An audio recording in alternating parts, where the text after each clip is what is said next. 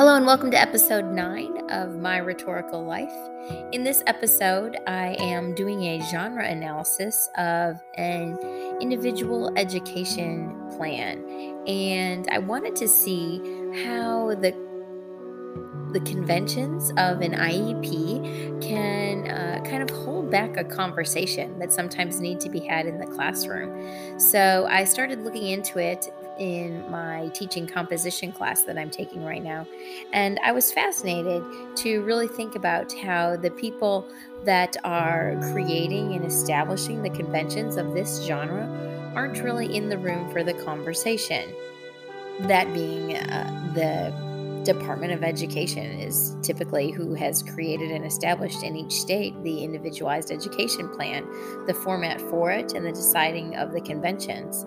And with the, their construction of it, there are, of course, some affordances, but there are also some constraints.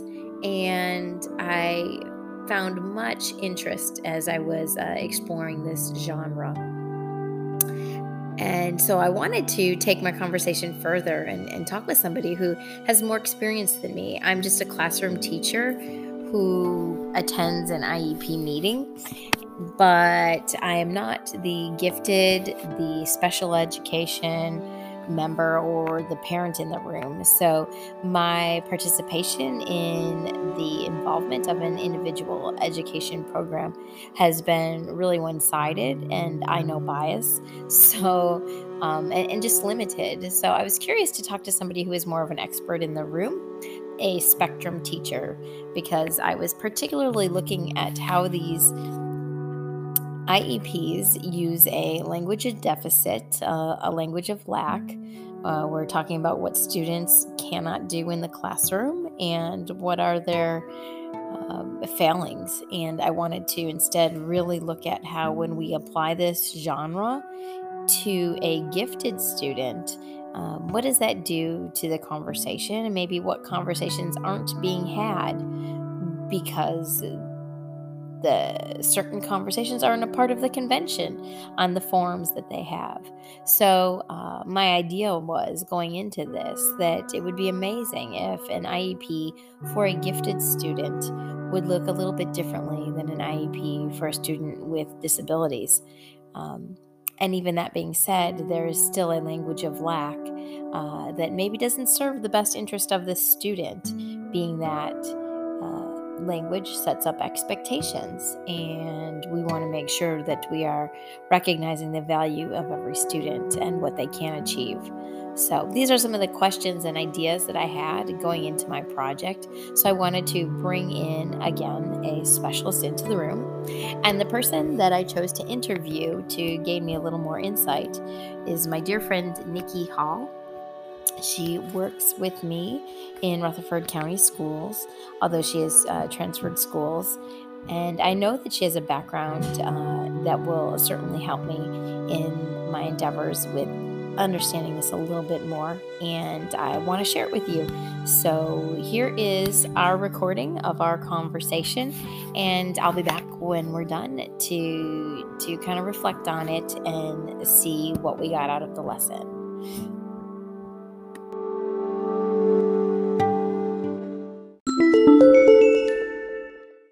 I just want to say thank you for joining me today. Uh, it's my dear friend Nikki and uh, soon to be Dr. Hall. Oh, thank you. yeah. um, and I'm excited for you and your kind of career and pathway you're taking has been, I feel like someone who would help my research uh, because you began as an English teacher and then you moved to Spectrum, correct?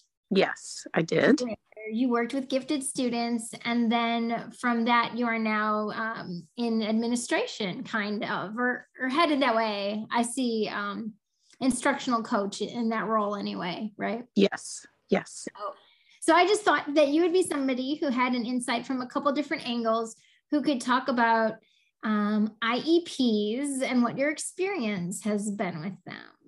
So, no. if you could just tell me a little bit about uh, maybe just for a background, what what your take on Spectrum was, or what your role was as a Spectrum teacher. Yeah, absolutely.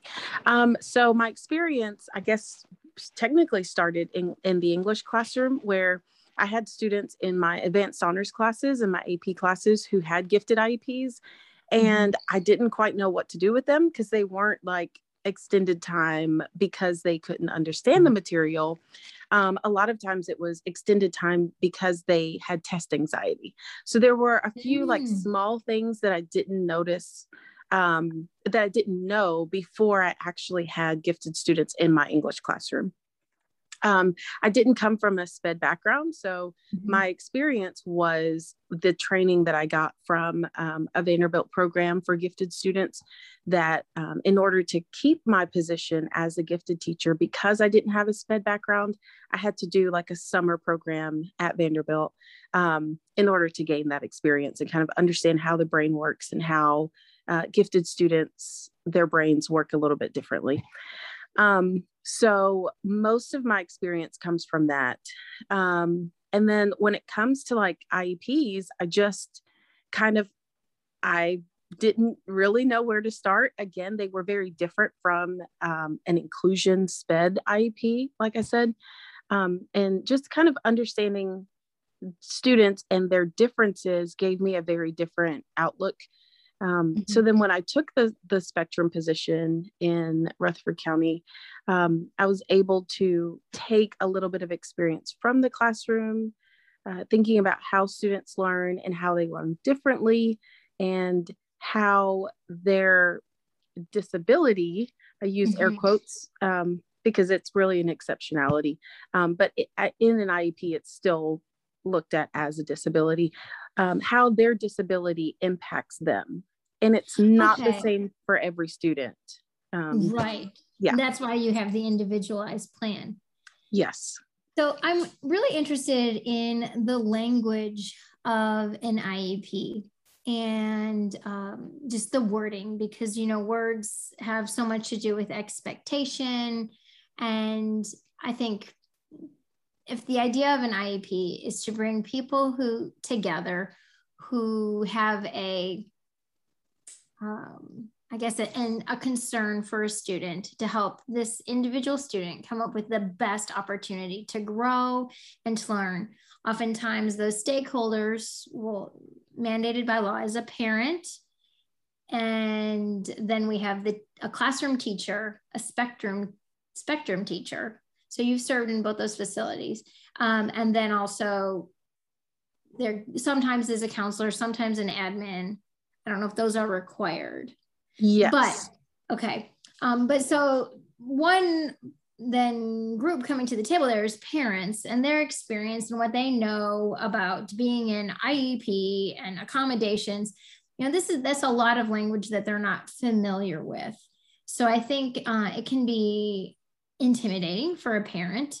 And my thoughts were that when they come to the table, that whatever the language is laid out and the expectations um, that are derived from the conversation, parents really just follow.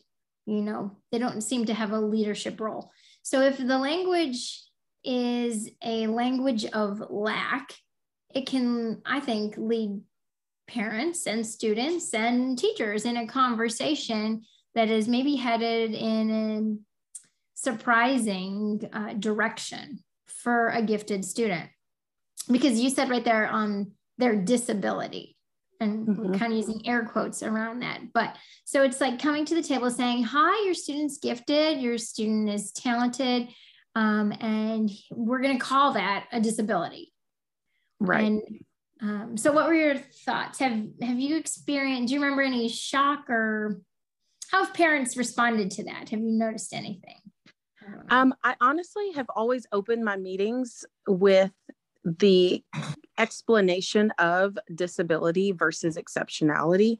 Um, I think it is important for parents to really understand that as a form, this is what it looks like across the board for all students, regardless of whether it's actually a deficit um, in reading or math or whatever for a SPED IEP or it's a spectrum IEP because it is the same kind of shell regardless of what the student needs. And then you kind of fill in the goals and the the um, you know performance levels and things like that. Okay, so, so you do for, begin the conversation by talking about that with parents. Absolutely, with parents and with students, because they will also, for high school especially, um, the students are in the meeting. So it's really important for them to understand what the form says versus how we kind of tackle their individualized plan. Okay. Um, okay. Um, I'm, I'm thinking about the, the, the wording there. I love that you've reminded me that the student is also in the room. So yeah, that is really important. I, I would think to how we talk about that and to give them language. Earlier, you had said um, that extended time was something that a gifted student might have due to test anxiety. I thought that was interesting. I have lots of students who have anxiety who are gifted, but that has not um, showed up in my IEPs yet. Um, so you did have that though. A- there were a few exceptions. I will be honest though, there are times when the school psychologist will be in the meeting, and it really depends on the school psychologist's take on that student and their performance. One of the hardest parts about providing SPED services, again, regardless of where the student falls, um, is whether the accommodations that we apply for classroom instruction, if mm-hmm. those accommodations aren't going to be accepted by the state for TCAP or ACT, especially in high school, we really try not to put those stipulations on the teacher for mm-hmm. that 180 days. Because if we give that student extended time in the classroom, but then ACT declines that, mo- that accommodation, then it doesn't serve that student in the long run. So a lot of times that's a part of the conversation in an IEP. Um, and it's also the, the school psychologist who says, you know, I think that we should work on um, maybe specific tools to work through your anxiety rather than just a blanket extended time um, accommodation. I love hearing that that that conversation is happening, and I can only mm-hmm. hope that that does, um, you know, kind of show itself in these groups. Um, I, I, guess I, I, was looking at IEPs as a genre study, um, and about whether or not they were actually uh, the conventions set up in a genre if they are serving the student well, um, or um, like what the strengths are. So I guess uh, maybe I'll just ask you that question is when you consider an IEP um, and the conventions that you would typically find in one, and I can speak like this because again, you were an English teacher, the, but the conventions of um, student information, the goals, the needs assessment, um, what do you think are the strengths of IEPs as a genre? Yeah.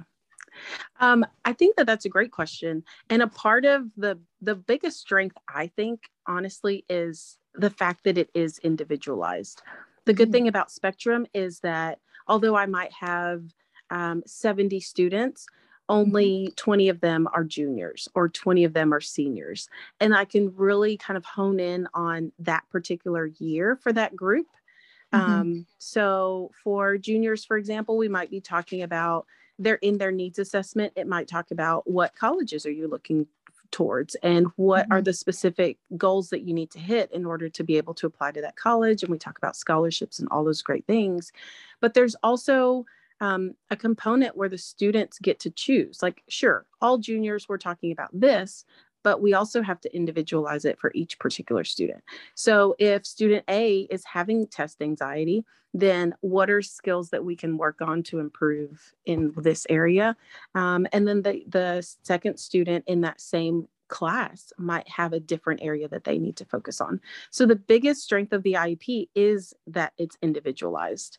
Um, it allows it, meaning that also you you're having a sit down time with that student absolutely absolutely yeah. just so, just the fact that there's a meeting that's a strength yeah. Sure. yeah so we're fortunate enough to have those annual um, whole group all stakeholders come together for the student meetings but then we also have group meetings in spectrum where all of the juniors come together because we're talking about something that's you know kind of generalized and then we have mm-hmm. individual meetings where students are able to kind of really just share what they are struggling with and what um, what what's a plan that we can come up with to help those students. So it's kind of tiered, right? So we have a, a big, broad, everybody comes to the table.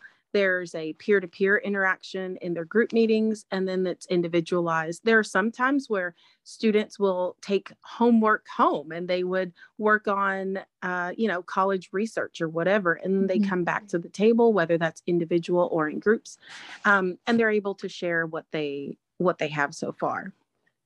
That's great. Um, I Okay, this next question um, is I, I did want to follow up and ask the weaknesses, but I think I'll come back to that instead because yeah. this follows right up to with what you were saying. But um, I know I remember sitting in IEP sessions and uh, thinking, this is a great conversation that's happening here. Students are talking with, um, like they're having one to one guidance about, have you done this for college?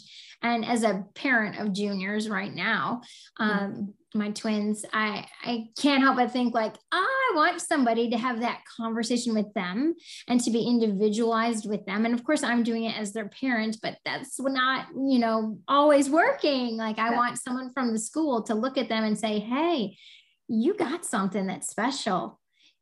Do you know what it is? And what are you doing about it? What are you telling those colleges? What are you searching for in the future? And I've just seen some very awesome spectrum teachers have these conversations that um, you know, I'm saddened. My daughters aren't a part of the spectrum program in Rutherford County schools. Well, and now they they're in a different system anyway, but they don't get that conversation. And I started thinking, I can't help but question are the very students that are being offered these conversations the students who are finding the conversations at their dinner table already yeah. um, or or maybe less likely to need it like i feel like we're having this great iep plan for people but then i look at the rest of the class and i just feel mm-hmm. like there are so many others who need that conversation with an adult yes. Um, yeah. You saw yeah, so complete moment of vulnerability. That's honestly why I left Spectrum and went back to the English classroom.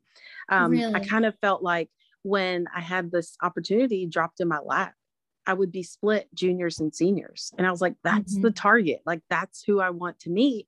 Um, and I've always had inclusion, like SPED mm-hmm. students on the other end of the spectrum.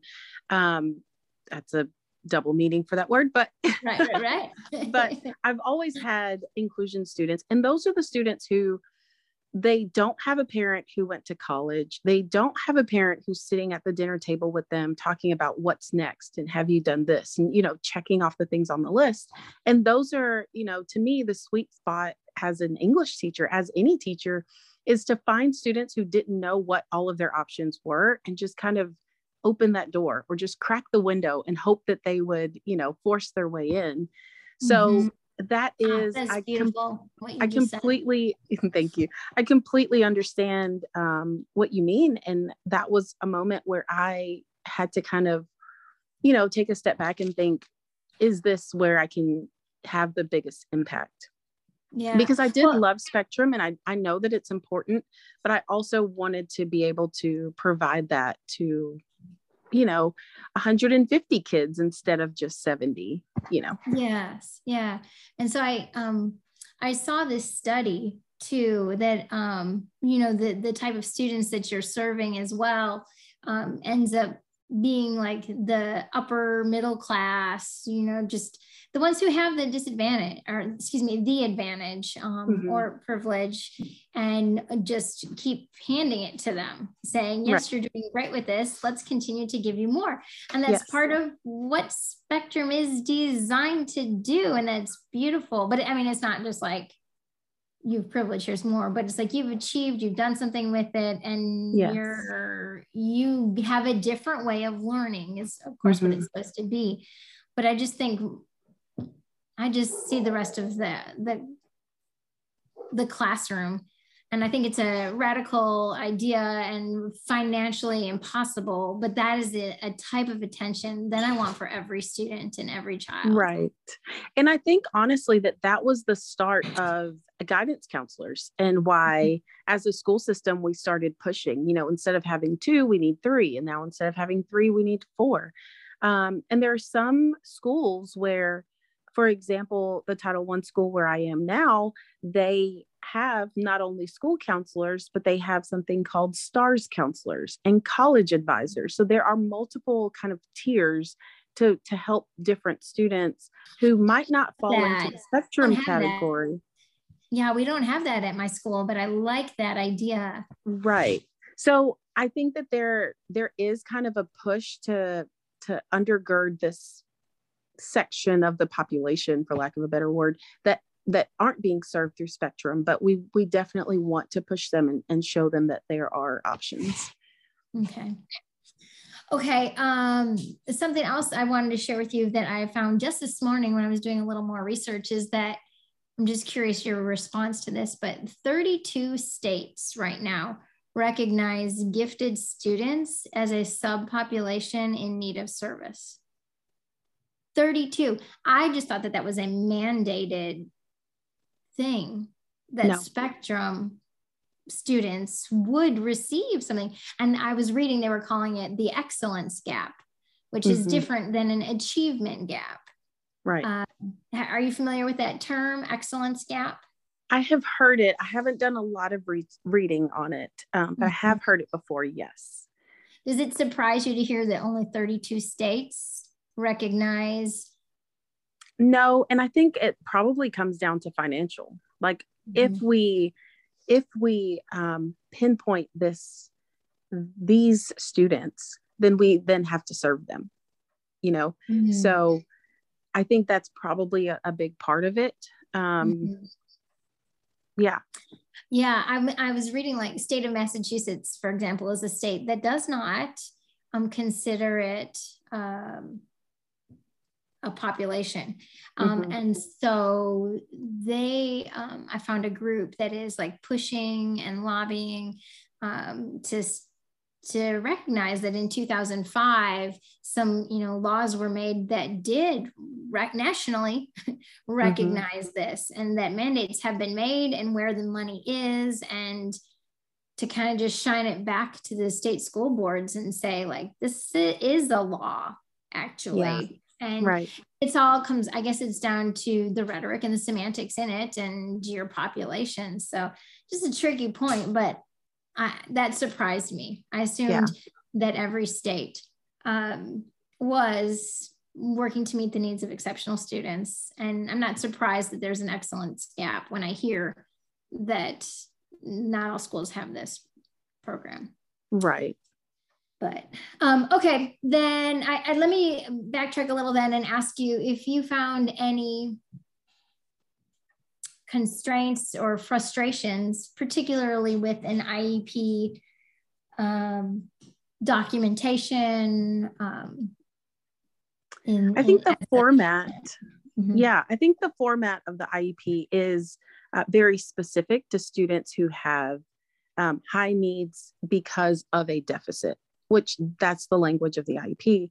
Um, with with Spectrum, though, we're looking at gifted students who they are um, they're they were tested because a teacher or parent or someone found that they were exceptional in in one area or another.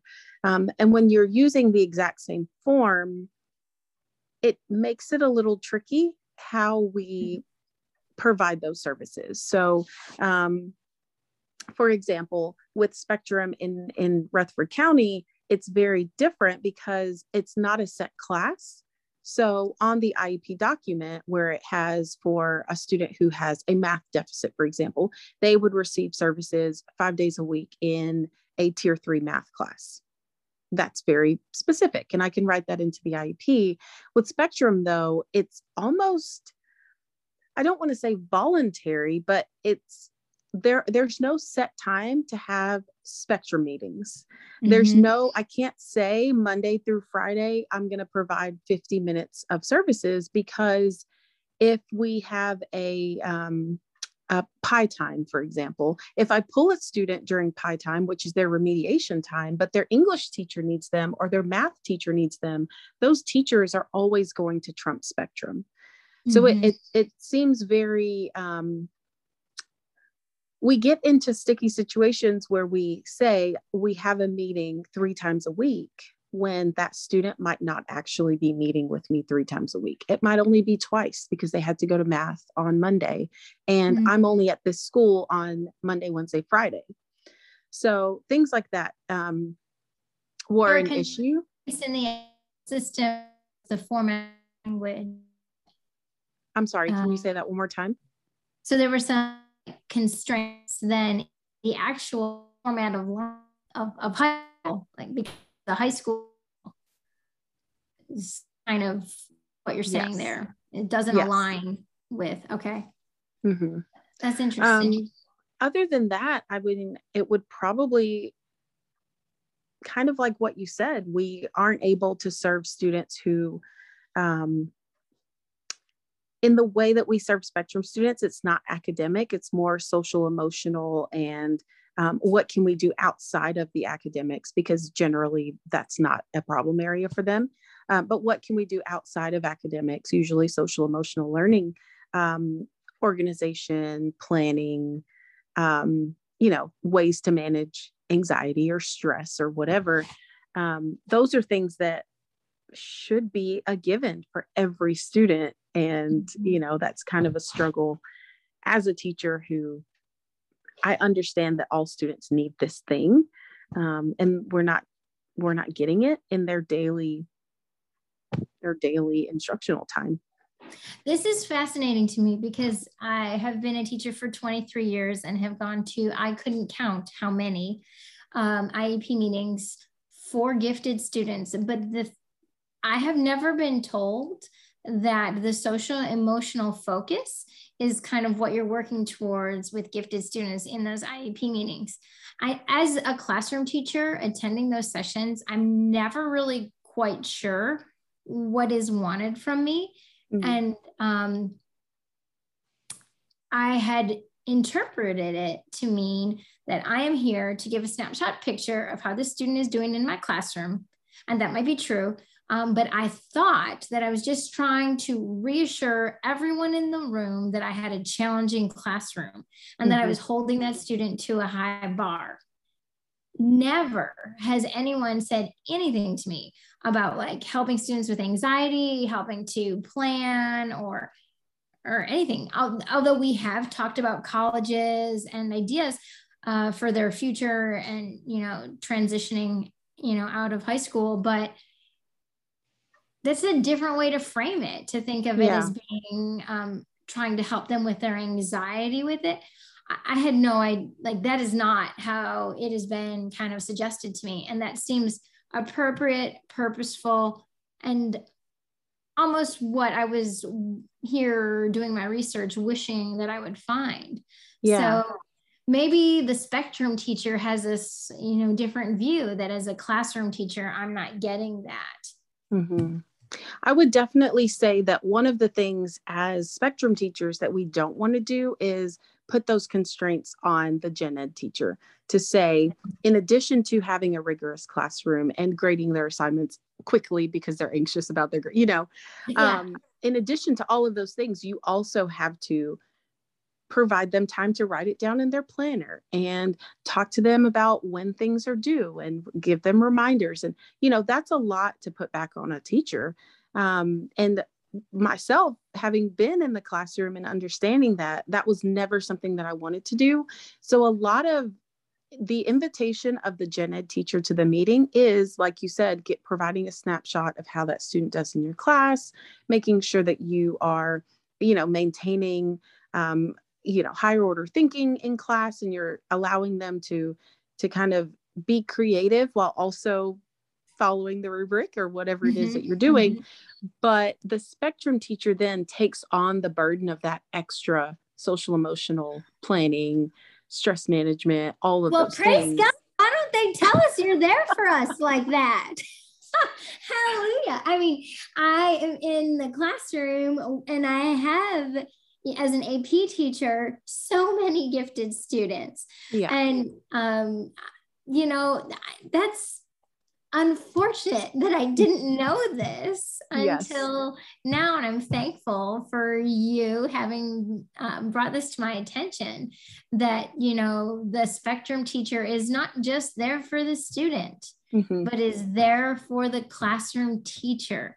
You just kind of blew my mind right there. And I'm not sure what that's going to do to my paper. uh, but I, I appreciate this and think that there's room there for the schools to grow to make that more known to us classroom Right. teachers. Yeah, that would be good. Uh, well, I just want to say that I think that you do an amazing job. I know in the classroom, and um, I just I've always admired your work. And to I know you're not serving the spectrum population anymore now, but as an administrator overseeing these things, like you are someone who's making me uh, believe in education again. And um, and Thank I'm not just saying that because you're my friend and I think you're awesome, and, and it is your birthday. not all those reasons, but, but actually, you, you you you're such a professional and so knowledgeable, and you're also able to verbalize things in things in a way that I obviously, um, you know, uh, can learn from. So uh, I just thank you for having this conversation with me today. And you've given me a lot to consider and go back, and I want to look at a few things. Um, is there anything else that you would share with me about spectrum, the process, or or even the genre of an IEP that maybe I didn't hit on? Um, nothing that I can think of.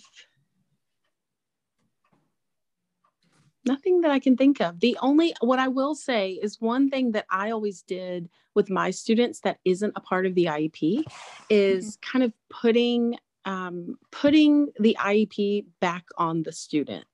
Um, Mhm. We kind of come to the table. It's once a year, and then it gets put in a file and as a teacher we pull it we you know we come back to it every meeting but the reflection piece i think is what's missing on the part of the student. Um, it would be really nice if that were a part of the iep so that each year we could kind of see how that student sees themselves. Um, did you grow? Is there something that you didn't accomplish but you still want to continue on with this goal? And yes it's a part of the conversation at the annual meeting. Um, but i'm a you know i'm a reflection person i always want to go back and like what worked and what didn't work and so Yeah. i think that that would be something that is missing from the iep that would be very helpful for the student and the So- parent as well. and the parent yeah I can imagine that that would be an amazing part to add to the conversation. yeah So, Yeah. okay. but that's it thank uh, you for your kind words Wow. I mean every bit of it. And um, I Thank just you. wish that I was still working with you. So, yes thank you for crossing my path. And I'm glad we're still friends. So, absolutely all right.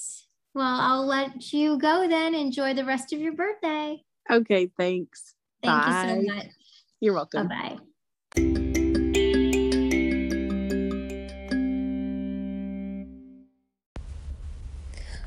Well, I hope you enjoyed that conversation I had with my friend Nikki. Wow, I was so surprised by the idea that a spectrum teacher or the special ed teacher was there to also support the teacher in the classroom and not the student.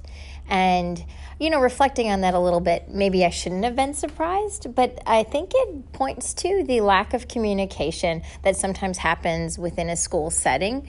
Um, the professionals in the room have so many things on their plate. I know as a classroom teacher, I am worried about lesson plans, preparing all my students, and having, you know, such a high volume of sometimes 150 to 180 students that I'm seeing a day. Um, there's a stress to even simply remember their names, let alone all the things that need to be done to, to best teach that. Um, which, you know, just having this opportunity to speak with uh, someone in the spectrum position and to hear their thoughts on what an IEP meeting is for, the strengths of it, the value that she finds in it. Um, really, the most surprising thing to me was hearing uh, that. Uh, that social emotional role that she is playing in the classroom. And i'm just thankful that there is uh, that role being served in the room for again those particular students that subgroup and subpopulation. It, i am still uh, drawn and concerned about the number of students who are not recognized as gifted. Not just minorities maybe who should have been that are being overlooked, but also just students who don't fall into that particular category and how well a system uh, could work if it were set up to to really look at these needs for each individual. And and I know that would be uh, again so, such a high finance financial uh, change in our school systems that it is unlikely to happen uh, but I do think we spend quite a bit of money on standardized testing and uh, even technology. And perhaps some of those uh, finances could be uh, diverted so that students could have more uh, attention to them. Just having more teachers available so that class sizes were smaller and hiring more professionals in the role of spectrum and more counselors to actually serve the purpose that they're designed to do um, and not get bogged down with having to take care of testing or having to take care of scheduling, but to actually counsel and assist the students. So, um, these are just some things that I'm thinking of in response to this singular conversation uh, I I'm excited to to pursue the idea a little bit more, um, and I just know that the more conversations we have, the greater the communication is. Like Nikki said, also uh, she loves the idea of reflection. I was impressed by that addition to the conventions that she thought would be uh, appropriate in an IEP an opportunity for the student to write um, and the student to uh, since in high school at least if they're coming as you know the stakeholder or the the focus of the conversation it does seem so appropriate to have a student submit in writing a reflection and to you know paperclip that to the IEP as a required document. Um, or as part of a tool that could be valuable for the community in the room having the discourse. So, um, yeah, I, I, find this just a beginning for me. I'm excited to see where uh, where I can uh, learn some more information and maybe spend some more time talking to other professionals in the room. And uh, I just want our students to be served in the best way possible. And I think communication of our roles and looking at uh, our needs as they arise. Uh, sometimes uh, we're we're just really not in the room when decisions are being made uh, about how these students can best be met. And when we are, sometimes we are kept silent because of the conventions of of that IEP. And I'm so excited to have learned this. So hopefully you found it valuable too. And um, that's all I have for this week. So thank you for tuning in and for listening to this rhetorical life.